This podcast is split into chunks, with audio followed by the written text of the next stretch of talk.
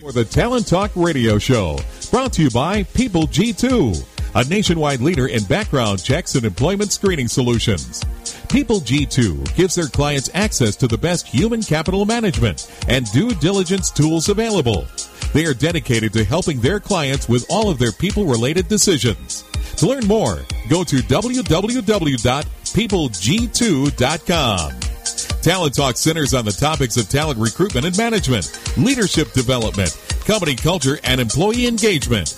These are all timely topics for CEOs, entrepreneurs, HR professionals, and business leaders. We hope that as you tune in to listen each week, whether to the live broadcast or to the podcast on iTunes or iHeartRadio, that you hear something you can take away that will help you grow and impact your career in a positive way. And now, Here's the host of the Talent Talk Radio Show, the founder and CEO of People G2, Chris Dyer. Good afternoon, and thank you for joining me here on Talent Talk. It's Tuesday, and uh, well, we're back at it. I think this is our second show of the year, and we're uh, really excited with some of the guests and conversations that we're going to have today. Uh, I, you know, I have the opportunity of uh, meeting these inspiring leaders and having these incredible guests on my show. And I just love to have you being a part of it and really give you the privilege to, to listen in our conversation. And hopefully, we'll talk about something that might be of interest to you, you might learn from. This show is really designated, kind of designed to give you that opportunity. And if you want to uh, go deeper, you want to find out more about our guests, you want to ask questions, we'd love to have you do that as well. Uh, Talent Talk is uh, live here every Tuesday, 1 p.m. Pacific Standard Time, with the rare holiday or exception where we're generally live. But, you know, most of you tend to jump in and uh, actually reach out and, and listen to us on either iTunes through the podcast app there with Talent Talk or with um, iHeartRadio where you can hear us there as well. Amassed a great following between the all the different platforms. Um, and through the website directly of over 600,000 if you came in last week and downloaded at least one podcast. We're just just thrilled that so many of you are coming in. We're getting millions every month, uh, enjoying the show, listening to our guests, and then, of course, like I said, interacting with us on Twitter. So we'd love to have you do that. Just pop on there, ask your question, um, add the at people G2, and if you can, the hashtag uh, talent talk. My producer Mike will be watching right now and as the weeks and months go by after the show's been taped, uh, we, we continue that conversation and ask questions and answer questions and provide everything we can as a resource to the HR and, and business and CEO community out there. So my I guess today, let's go ahead and get to the to the meat of it. Will be uh, Hans Downer, is a president and CEO of uh, SavvyDox uh, Inc. And then we will have uh, Stephanie McVeigh, CEO and founder of Strategic Incentive Solutions. Uh, Stephanie will be on the second half of the show. So it seems like we're going to have kind of a C-level conversation today. Uh, a lot of times we have a mix or we have HR folks on, but it looks like today we're going to be talking kind of through the minds and, and uh, understanding of the CEO. So let's go ahead and get to my first guest, uh, Hans Downer. Welcome to the show, Hans. Thanks very much, Chris. I really look forward to the discussion. So let's talk a little bit about yourself, maybe a couple of your career highlights, and you know maybe uh, what we should know about your company, SavvyDox. Sure thing, thank you. Uh, I actually grew up in a small town in Ontario, up in Canada. I went to college at the University of Waterloo, which is kind of like the MIT of Canada. And just as a note, Microsoft hires more people from the uh, University of Waterloo than any other school in North America. And over the years, I've ha- I've worked for a couple of large companies like General Electric and Northern Telecom, a couple of mid-sized companies like uh, Entrust, where I was responsible for 70 million of their 100 million in revenue, and MXI Technologies, where my team was able to grow our revenues from 16 million to 40 million in 18 months. And I've also worked for three separate startups along the way, so I've been really lucky to have a wide range of experience in in all sizes of enterprises. And uh, my experience has all been in B2B uh, in disciplines that include sales, marketing, customer support, professional services, engineering, and IT. And I've been really lucky to have a wide range of experience with a number of really excellent mentors and managers. So let me just flip now and give you a little bit of background on SavvyDox. Uh, our founder was a really brilliant man by the name of David Thompson. He was a senior executive with McKinsey. And while he was with McKinsey, he gathered a whole lot of information on companies that grew to be a billion dollars in revenue. And as a result of that information, he was able to write two books. One was called Blueprint to a Billion, and the second was managing the seven essentials, which were the seven things you had to do to grow to be a billion dollars. Both of those made New York Times bestseller lists, and as a result, David was consulting all over North America with um, CEOs and helping them to grow their business. And being a good consultant, he'd always ask, well, tell me about your key issues. Apart from growing revenues, what are your key issues? And one thing that just kept coming back time and time again was in today's environment, it's all a distributed environment. It's no longer centralized. And we've got all these people out in the field, and we're sending them information by email. They've got all these version control problems. If we want to collaborate with them, there are no real good collaboration tools for working with those people in the field. And since we're good corporate guys, we want to know if they're even reading what we're sending them. Um, so David decided to build a company to address that problem. He founded it in June of 2011, hired his first developers in March 2012, and then unfortunately, David passed away at the age of 58 in August of 2012 from a heart attack. The board of directors happened to know me from previous lives, and um, they asked me if I'd come on board to uh, guide the guide the uh, company forward. And they had a tremendous selling pitch. They said, uh, "We've got no product, we have no customers, and we have no money, but you should come and give it a shot." So, uh, given that that intro, I started in September of 2012 we had a really tremendous technology team uh, in Ottawa. Adobe had 150 developers who were working on a product called LiveCycle. They were all laid off in January of 2012 when the product development was moved to uh, India. And uh, we were able to hire five of the best people they had in Adobe to start SavvyDox. We're now on the sixth release of the product, and it's focused on simplifying document distribution and collaboration. And our key differentiator is that we manage and control the modification of the content of the document once we share it. So unlike enterprise content management systems and file sync and share systems that just share the documents and then it's up to you to manage how you do the changes, we work with the users to manage that content change. And our key differentiators, as I mentioned, are the, the fact that we manage that. We provide additional security around the documents. We can track who's read the documents we totally eliminate all those version control problems that the uh, people had talked about earlier, and we provide the first viable alternative to word track changes. Um, early in our development, we had the concept reviewed by Forrester and Ovum. Ovum are a large research team in uh, in Europe, and they both said the same thing. You're going to have a tough time selling this because it sits right in between file sync and share and enterprise content management systems you do a whole bunch of things that they don't do and that they probably should be doing, but they do a whole bunch of things that you don't do and you don't want to do. And indeed, that has been the case.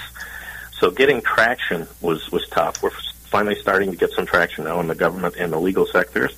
And we see big opportunities in professional services, research organizations, and regulated environments where they're working on ISO compliance.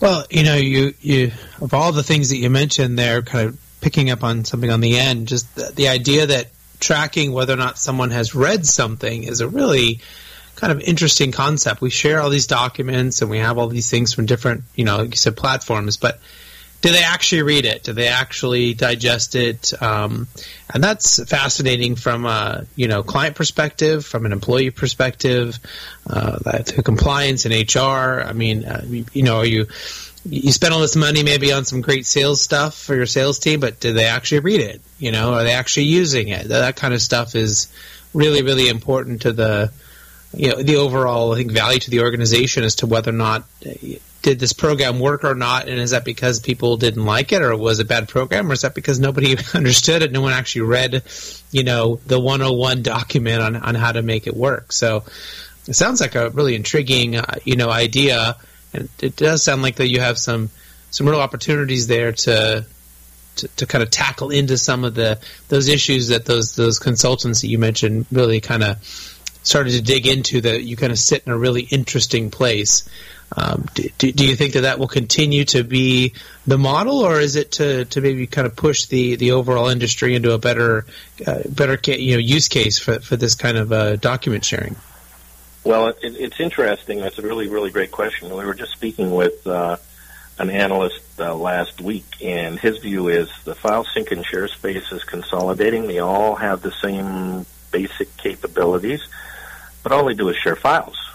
They don't do the collaboration and management of the content of those documents. So I think there's a huge opportunity as we go forward to add incremental functionality, not just to file sync and share solutions, but to enterprise content management systems as well. And enterprise content management systems, while they do indeed share files, in most cases the user interface is pretty tough. And what we do is we provide an integrated solution with that enterprise content management system to make that user interface simple and easy to use so that the users will continue to use it rather than just abandoning the enterprise content management system and going back to the way they did it before. So your competitors are are many. Your your challenges are are pretty obvious. Um, so is this a an opportunity for you to go and slay dragons, or are you you know in a kind of a maybe a headspace where you have to really think about how do you keep employees motivated and, and the board, you know, kind of focused and, and really driving towards that, that end goal that you want? Uh, that's a, that's a really good question. I think um, from a motivational perspective, as with any startup, there's there's a sequence of highs and lows, and I've been through these three or four times. And you know, one week you're high as a kite, and the next week you think, "Oh my God, we're not going to make it beyond the end of this week." Right. So it's really important not to let those lows get to lows. And, um, you know, I've, I've gone around and talked to a lot of guys in the startup community here in Ottawa, and almost all of the startups that I've talked to that are successful today almost failed four or five times because they almost ran out of money. And so it's really important from a motivational perspective just to make sure everybody understands that that's the reality of the situation. And the CEO's got to be honest and forthright about the financial status of the organization on an ongoing basis. And if you're going to run out of money, you need to tell the team and explain to them why and what are the plans for recovery and, and be honest about it and don't don't hide it. I mean, it's a reality, so so you owe it to your employees to tell them. And you know, in a startup, it's it's so so easy to focus on the negatives.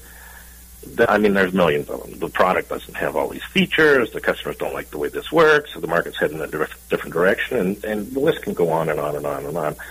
So it's really important for the CEO to keep the team focused on the positives and basically act as a cheerleader to keep everyone focused on those positives. And, you know, we've had this discussion many, many times within our team. And it doesn't matter what company you work for, whether it's a big company, a medium-sized company, or a small company, you always, always think the product is worse than it is when you work inside the company because you know all the potential problems and all the corner cases. But in most cases, the customers never see those problems, and they're insignificant if they are there. Um, and it's really important not to over rotate on those because it's, it's really easy to do that if you're not careful. But on the other side of the coin, it's really important to to quickly highlight the real customer problems and get a plan in place to address them really quickly so that you can move on with your business. And um, in our com- company, to keep everybody motivated, we all know what the end goal is. It's more customer sales. It's going out slaying that dragon that you talked about, and growing SavvyDox into a viable, ongoing business. And I think the statistics from Gallup show that 40 to 50 percent of teams in almost all organizations, especially big ones, are disengaged. And in a small company, you just can't afford that. I can I can honestly assure you that that our team is fully focused on that end goal, fully engaged. We don't have anybody who's disengaged, and it's really important and really impressive from a, from a team perspective when we come in with a key customer requirement and see how excited everybody on the team gets about knowing that somebody's actually going to use what they build instead of building something that somebody on the team thinks is important. And one of our guys had a really great quote. He said, "Look, I'm I'm tired of digging all these holes and then filling them back in again when we find out that the customers don't really want what we build." And we went through that for a couple years because we didn't have a lot of customer traction. But now that we've got the traction, it has really motivated and engaged the team and has given us the focus to move to that next level where we can slay the dragon you were talking about. Yeah. So you, have had this experience with large companies. You've been to a few startups, and you're in that startup, you know, mode now. Uh, how would you describe the culture? And you know, is that is it sort of typical to a startup uh, scenario, or do you bring in elements of those other big companies and experiences you've had to maybe create something unique? Yeah, I think uh, that's a really good question as well. I, I think it's really important, uh, no matter what size of company you have, you've got to be you've got to be dealing with honesty and integrity, and you got to do that inside the company and when dealing with customers. So, in our company, everything internally is pretty open. We listen to everybody's ideas, we discuss them openly, and might not implement all of them, but normally they get a pretty full review. So that ensures we get buy-in from everybody on the team. And when you're a little little company, that's really, really, really important. And on the customer side, again, we try to focus on that honesty and integrity. And if, if the product doesn't do something that the customer wants, we tell them that we can't do that. And if it's really important, we make sure we understand the requirement and discuss it internally before, before coming back to them with uh, with an estimated time to address it. And uh, if if we can, and if our product just doesn't fit, we tell the customer this this sorry this one's not a good fit. Sorry, uh, so I don't want to waste your time and our time and trying to fit a, a square peg into a round hole. So I, that's something I've learned over and over, especially dealing with customers. And I'll talk a bit about that uh, a bit later if I get a chance. But you just have to be honest with your customers. You can't hide things that don't work. That's that's just absolutely imperative. Yeah, and and that always, as you kind of alluded to, it can be a balance because you know everything that the system can or can't do and where maybe the, the, issues are and they don't necessarily know that so you know how much do you talk about how much you, we certainly don't walk in and say here are the you know although I actually I have heard this as a strategy but most people don't walk in and say here are the top 10 reasons why we're terrible or what our system can't do or how bad we are right. I, right. I, I, have heard of some people use that as a sales strategy, which is interesting, but uh, most of us don't walk in the room and do that. So it's it's probably a bit of knowing what your you think your your new customer is gonna want, and then being honest about what you think you can actually deliver. You know, I mean, it could probably allude to dating, right? You don't show up on the first date and say, "Listen, I snore." you, you, know, you, you, don't start with your negatives, uh, you know, but you, at some point that's have to, it's probably got to come up and it, it you know, maybe a, a, point you have to, you have to address. So uh, is that, is that kind of what you see? Is that, does that jive with what I'm saying? Oh, absolutely.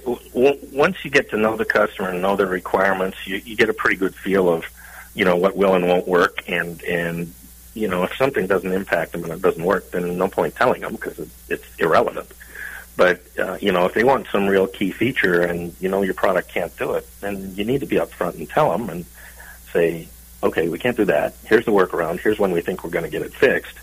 And I, I can tell you that when we worked at Nortel, I used that philosophy all the time with our customers, and it just paid dividends uh, that were unbelievable, absolutely unbelievable.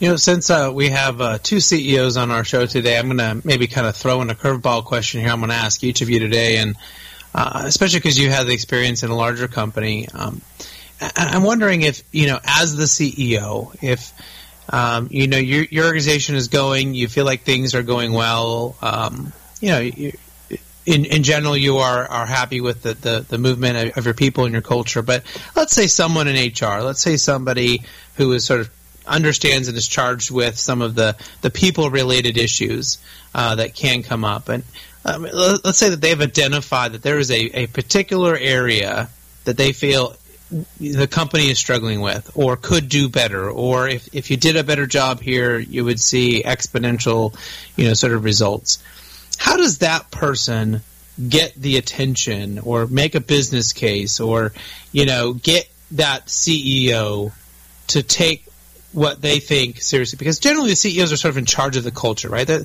they're the ones who are sort of, you know, living it, breathing it, uh, kind of telling everyone what they want. But how does someone who doesn't have that power from inside the organization get someone up top to listen? That, that's sort of the, the, the gist of the, the question there.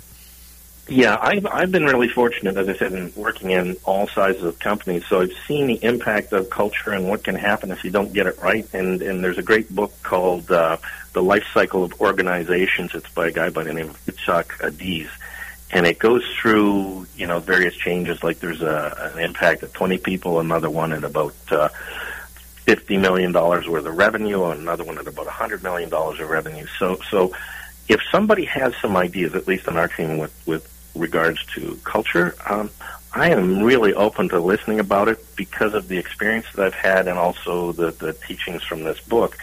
And um, I definitely have the experience to say that if you get the culture messed up, it can be an absolute disaster. So I'm more than willing to look at listen to that, and if there's a solid case and they've got some solid evidence from other places as opposed to just a theory, I I think that's uh, something that is absolutely absolutely imperative for the CEO to listen to.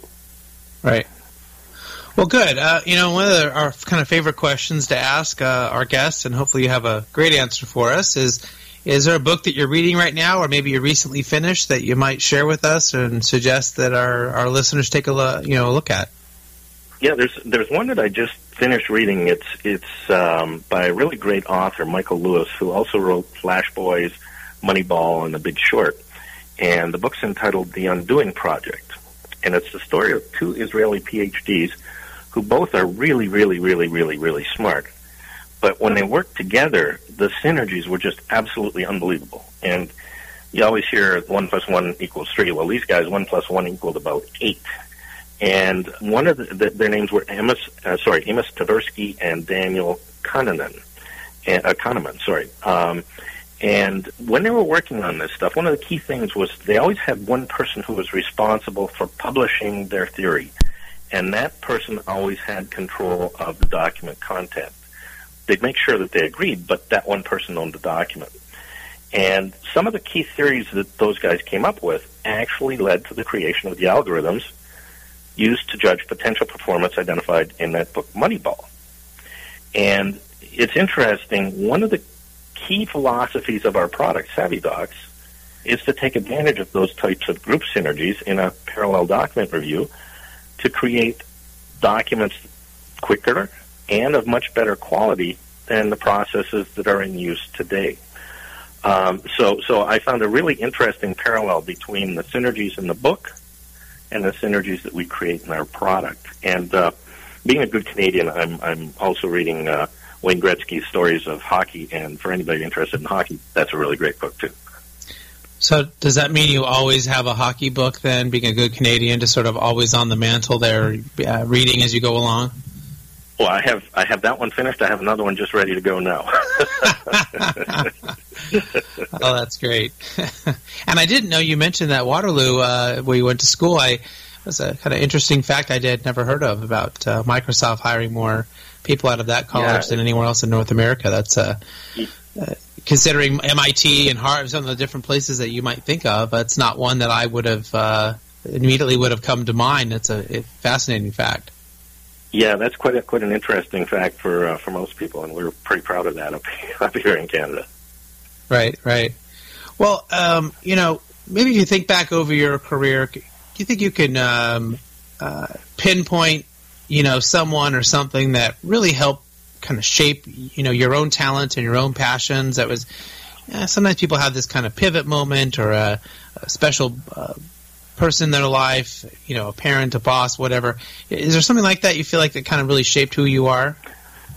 Well, I actually had two of those kind of experiences. The first one um, related to a guy that worked for me as a director when I was working for Nortel. He was just a brilliant financial guy. I was running services up in the NYNEX region at the time, and, and this gentleman didn't have a whole lot of experience in the service service support role. I was working in headquarters just prior to that time, and this guy was having a, a pretty significant customer problem in in uh, New York, and we ran into a very significant butting of heads. So unexpectedly, about a month later, I became that guy's boss, and everybody was waiting for the fireworks to happen, and they didn't happen. We both got along exceptionally well. And we had this one customer who was, who I mean, just hated us with a passion. So I said to this, this fellow who worked for me, um, okay, your job is to go and whatever you have to do. I don't care what you have to do. Do whatever you have to do. Just keep me posted to turn that guy around. So he did an absolutely amazing job. That customer became our largest supporter within a year, and that customer and I still exchange emails, sorry, Christmas cards, 30 years later because of the work that that guy did who worked for me. Uh, and then that guy who worked for me as a director went on to become the CEO of another company. And he called me one day to say, "Hey, will you come and work for me to run our support team? Uh, you're the best boss I ever had." So, so from a learning experience, how you manage people is really, really important to your ongoing career. And then the second one is is all about the the importance of customer support. Um, I mentioned we just were able to turn around that significant customer in about um, 12 months or so. But during that same period, we were providing strong support across the rest of NYNEX, and as a result, we had really, really strong relationships with them. And during that time, Northern Telecom was having some pretty tough times with telephone switch performance. And the company had pretty rocky and in some cases just totally adversarial relationships with most of the regional Bell operating companies except NYNEX, where we had these great supporters. So despite the fact I ran the services team, I was asked to prime the response on the $200 million RFP response from Nortel. And I had a really great team working with me on that. And thanks to their, their work, uh, and the strong relationships, we were able to win $110 million of that RFP and also, more importantly, eliminate one customer who was trying to get into the NYNEX network. And that was my first real experience saying how important support was. And the next one tied right onto that because um, I went to a company called Entrust to run their support and pro services team. When I started, we had 15 people and revenues of about a million dollars. And in five years, we had 225 employees and revenues of $60 million. And the key feedback that was absolutely unbelievable from our sales team was that many of our customers were telling other potential customers they should buy Entrust software because the support was so good. And this is the place where we, we, we had this honesty policy with the customers. If we had a problem and we knew it was going to impact them, we'd tell them. And they would, uh, we'd tell them what the workaround was and then tell them when we could fix it. And that just went over so well. It was amazing because think of the situation if you don't tell a customer what the problem is. You come up to their deadline and say, haha, surprise, this doesn't work. They miss their deadline. They'll never buy anything from you again. yeah, you're absolutely right. I mean, uh, those are those are so important that sort of honesty, transparency uh, uh, yeah. element. Well, Hans, you've given us yeah. some some great stories today. Uh, we really enjoyed our, our time here, and unfortunately, we're at the the end of of the first part of our. Uh, uh, of the show. So thank you so much for being on with us, and we really hope we can have you come back at some point and give us an update. Good deal. Thanks so much for your time today, Chris. All right, we'll be right back after this quick commercial break on our second guest, Stephanie McVeigh.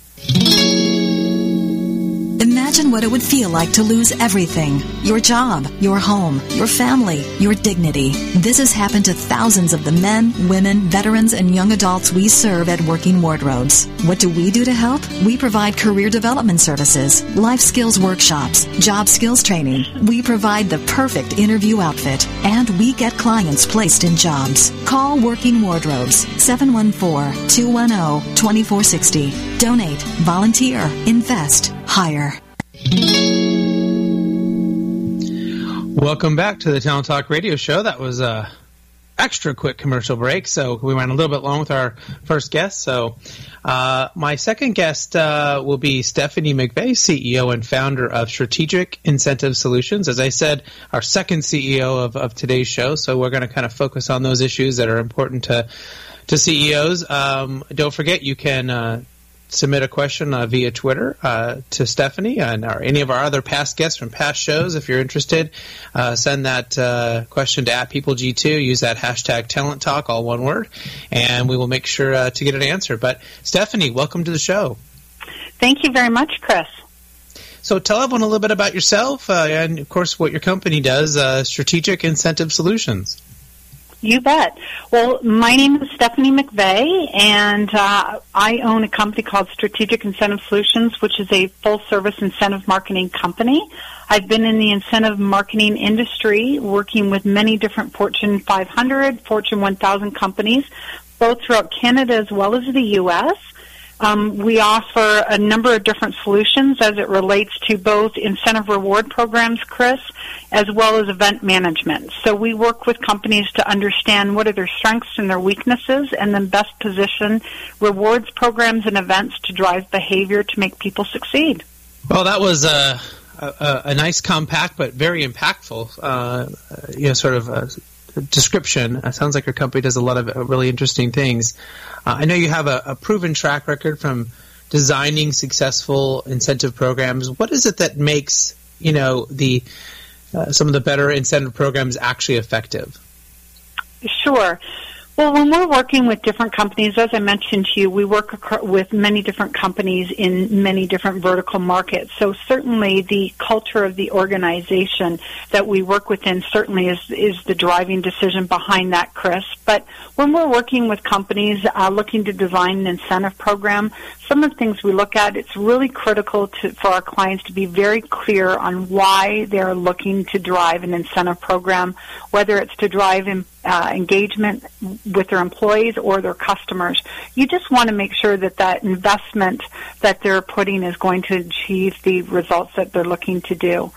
And so we as an organization work very closely with our clients to really understand what their selling cycle is. We want to really set forward and avoid what we call the peaks and valleys. So we're, when we're working with organizations, we take a look at um, driving what we call authentic loyalty versus synthetic loyalty. And so by putting together programs that are truly going to drive the performance, sometimes that's going to be about driving the behavior of their employees. It might be wrapped around safety reward programs. Sometimes it's moving products through the channel of distribution, and sometimes it's just about building the brand. So what's really important as we take a look to design a successful incentive program is we really want to follow what we call the nine successful measures in, in building a successful campaign, and that is making sure to set the goal for the incentive program is the first step. Then we work very closely with our clients to be able to determine what their target audience is, whether that's employee or customer driven. Thirdly, we work with our clients to determine the incentive program scope of work. So we really go through the structure. We try to understand, as I mentioned, the strengths, the weaknesses, what are the pain areas, what keeps them up at night, and then we best position that program to be able to meet those objectives. And we look very closely at the budget regardless of the size of the company. Budget is always important, so it's important that we are able to set the right budget according to those behaviors. And then the fun part, which is choosing rewards. So strategic, being a full service incentive marketing company, we put a number of different reward vehicles together as business building solutions. So we would work with them, Chris, to really understand the culture of their organization and what motivates that target audience. And then sometimes we use travel, sometimes we use merchandise, gift cards, and often online points-based engines to be able to drive that consistent loyalty. Oh yeah, there's so, so many different areas. It sounds like you're you're kind of getting into, but maybe when when companies are looking at their culture and they're considering incentives for their employees, what are some of the things that you're seeing that they're really looking at um, that they you know sort of hoping will really drive that uh, that change or drive that incentive or drive that uh, passion for their employees? You bet. So, you know, a couple of really key areas that most of our clients are looking for is they're really looking to determine how can they drive that performance of that employee. What is their loyalty? What's their commitment? What's their reliability? And sometimes even what their uh, attendance is as it relates to employees. So we really, again, do a, a bit of an analysis to be able to understand the culture of that organization. And what's often interesting is that the culture changes not only from company to company, but often from division to division. So some of the key things that they look for is to be able to drive that performance and be able to maximize their productivity and loyalty to the organization. And then what we do is we best position the right reward solution to be able to drive those objectives. So, um, you know, as companies kind of have this need then to understand what it takes to create an incentive program, how do you best engage the employees? You know, they, they maybe have done this before and failed. They may have never done it before, and there may be some eh, maybe skepticism. There may be sort of uh, overexcitement, whatever it may be. Um, so, within your company, what are you, you know, kind of doing then to really make sure you're engaging those employees in the right way? Um, so that it's successful? Within our own company, being a performance marketing company, eh, we very much have a culture where we really look to empower our individuals. So as it relates to engaging our employees, it's not only reward driven, but it's behavior driven. So we really look to empower them to succeed in their role, whatever that role might be, whether it's an event planner, whether it's somebody within the office, whether they're in a sales position or a support uh, position. And we really try to make them realize that they make a difference in the organization and what an important aspect that they are. And then we drive those behaviors um, that grow the company through motivating them uh, with a preset um, set of metrics for both individual non-cash incentives as well as group travel incentives. So we take our top people, our top producers, to an annual all-inclusive trip. Wow, an all-inclusive trip. That's uh, I know a lot of companies use some some similar things like that. Do you, do you, find kind of trips and travel is that one of the more popular types of um, things that employees like, or are there other things that you find to be fairly popular? Yeah, great question, Chris. Travel is undoubtedly continues to be one of the number one ways to motivate and drive people. Um, one of the, the, the strengths behind travel in particular, but non-cash incentives in general, is the fact that it has what we call trophy value. So often when you remunerate um, employees with um, with bonuses, for example, what it does is it becomes more of what we call an entitlement. So it becomes very much part of their compensation.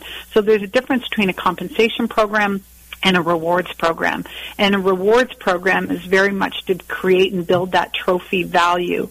So we find that there is no better way to build value um, than to have your employees or your customers all together in one group event where they can, you know, speak with their peers, motivate each other, and learn from each other. And you build relationships that last for years.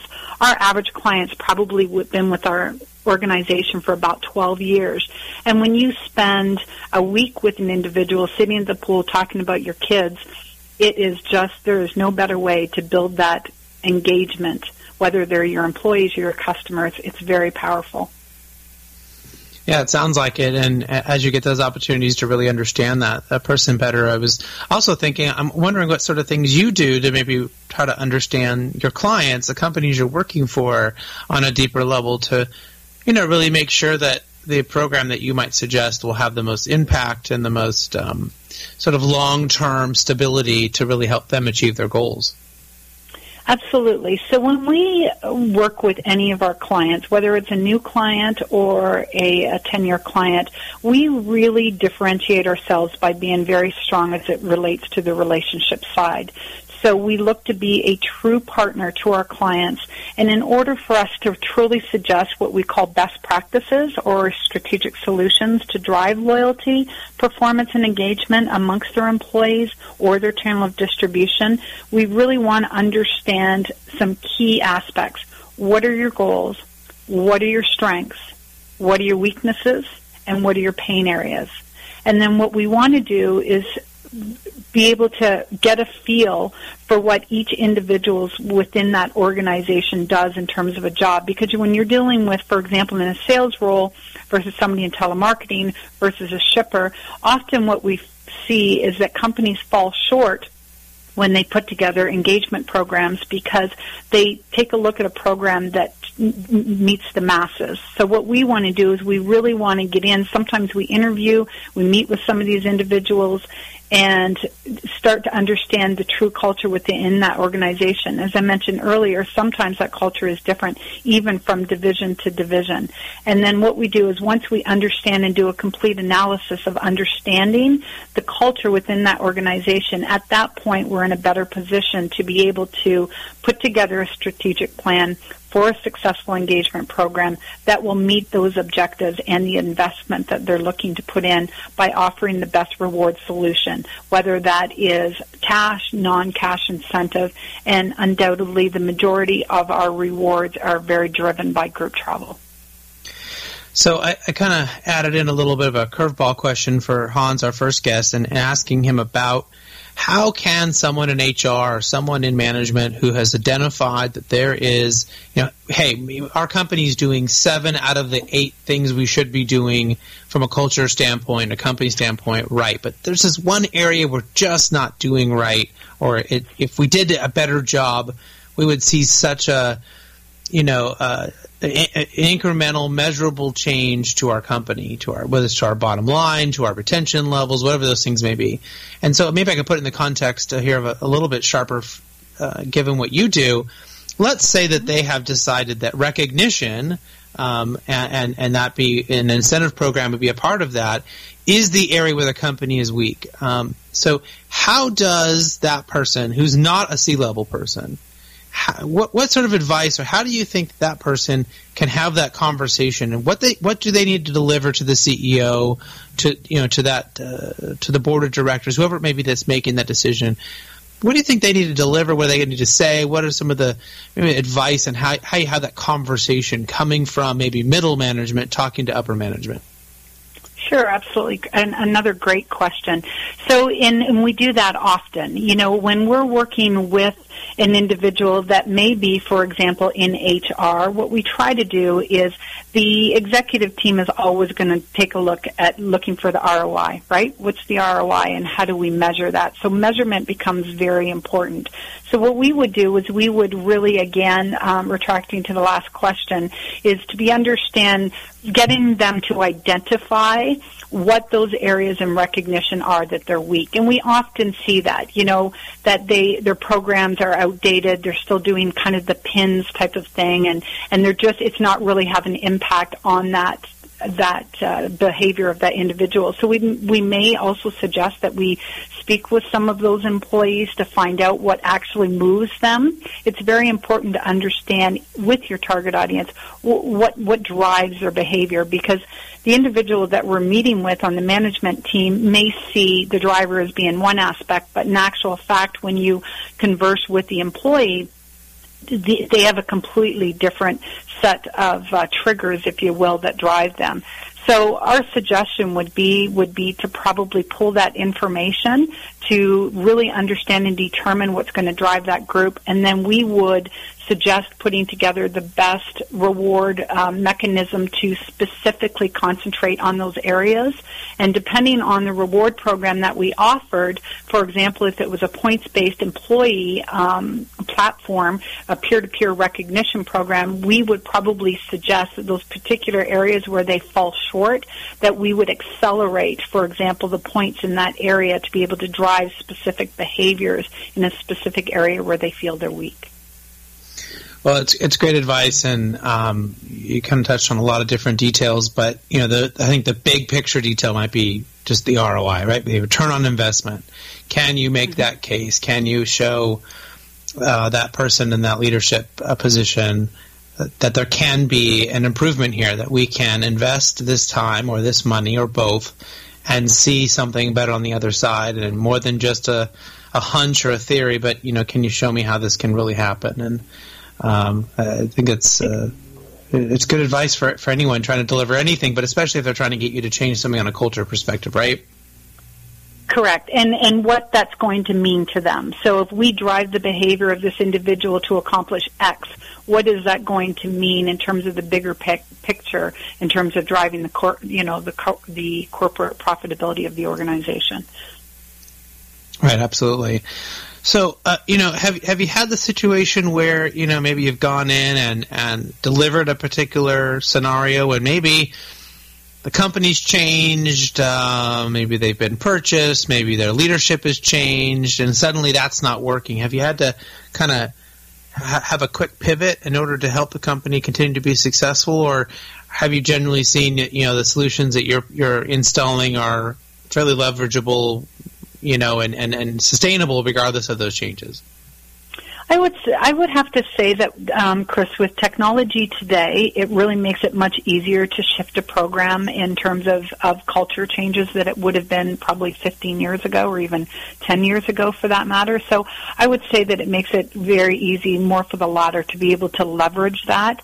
So when it really comes to designing the uh, programs to drive the customer or employee, employee engagement, there are so many variables which are factored in that that we've spoke to as it relates to culture sometimes, and again, not only within an organization but a division. So when we work with our clients, we really work on an ongoing basis, uh, meet with them often to really understand and evaluate those changes. Sometimes we'll see a culture change as as simple as you know, a C- CEO change or some type of executive change that just shakes up and creates concern within that organization. And so often we pay attention to those changes and then we would sometimes raise the bar in in terms of the the uh, the reward or incentive to keep the morale up during that difficult time. But I would say that it's it's a lot easier today to leverage that through technology.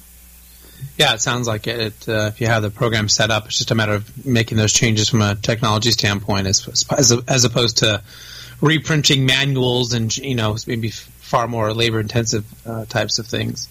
Uh, you know, one of our favorite questions to ask our guests is uh, about the books they may be reading or have read. Uh, do you have a great book that you might suggest uh, that our listeners take a look at? Well, the current book I'm reading right now, uh, I'm actually a cancer survivor myself, so I'm currently out of uh, a suggestion from a, a client who's become a close friend. I'm currently actually reading. I don't know if you've ever read These Five Secrets You Must Discover Before You Die by Dr. John Izzo. And it's a really phenomenal book because um, Dr. Izzo interviewed more than 200 people that were all over the age of 60. So it's kind of fun because what he did was he identified um, in his book others that have lived happy lives with a very strong purpose and contentment. So rather than the whole purpose of the book is rather than waiting till you're 60 to learn all these things that you could have done had you known at 60 or had you known at 20 what you learn at 60, he really showcases those things and puts them into a big picture for individuals to be able to really step back and uh, and take a look at what's really important in life. So it's a very it's it's a very light read and an easy read. I'm really enjoying it. Well, sounds like a fantastic sort of reflective book. So it sounds like you're uh, in recovery, and that's that's good news and a good good kind of a feel good book to to maybe reflect on as you're uh, kind of coming out of that. Um, I know I've suggested the book uh, SuperBetter uh, which is for anyone who is going th- currently going through any sort of illness. It's, it's, a fantastic book on how to gamify your recovery, gamify your how to deal with the illness and, and, and people around you and everything else. It kind of gives you that little bit of a manual. And if you like games, it's uh, kind of a cool one. So maybe think of it when oh, you mentioned uh, to look it up. You know, re- mm-hmm. recovering from that. Well, uh, Stephanie, I really want to appreciate uh, really what reiterate again about our appreciation and you coming on the show today and sharing everything about your company and, and how you deal with incentives. Um, it's been a real pleasure. Hopefully, we can have you come back and give us an update on all the cool things that you're doing. It would be a pleasure, Chris. All right. Well, thank you to both of my guests. Uh, to, again, today, hopefully, you've gained something that will help your own career in a positive way. Uh, next week, uh, my guests will include uh, Phoebe uh, Chongchua. I was actually uh, on her show a few months back, and now I'm re- returning the favor. She's a brand journalist, and you may have known her if you've ever lived in the San Diego area. She used to be a newscaster down there, and uh, she's a really fun guest. And then we'll also have uh, Abby Fleming. She's the engagement director for uh, Jacobson. So until then, do what you love and show the world how talented you can be today.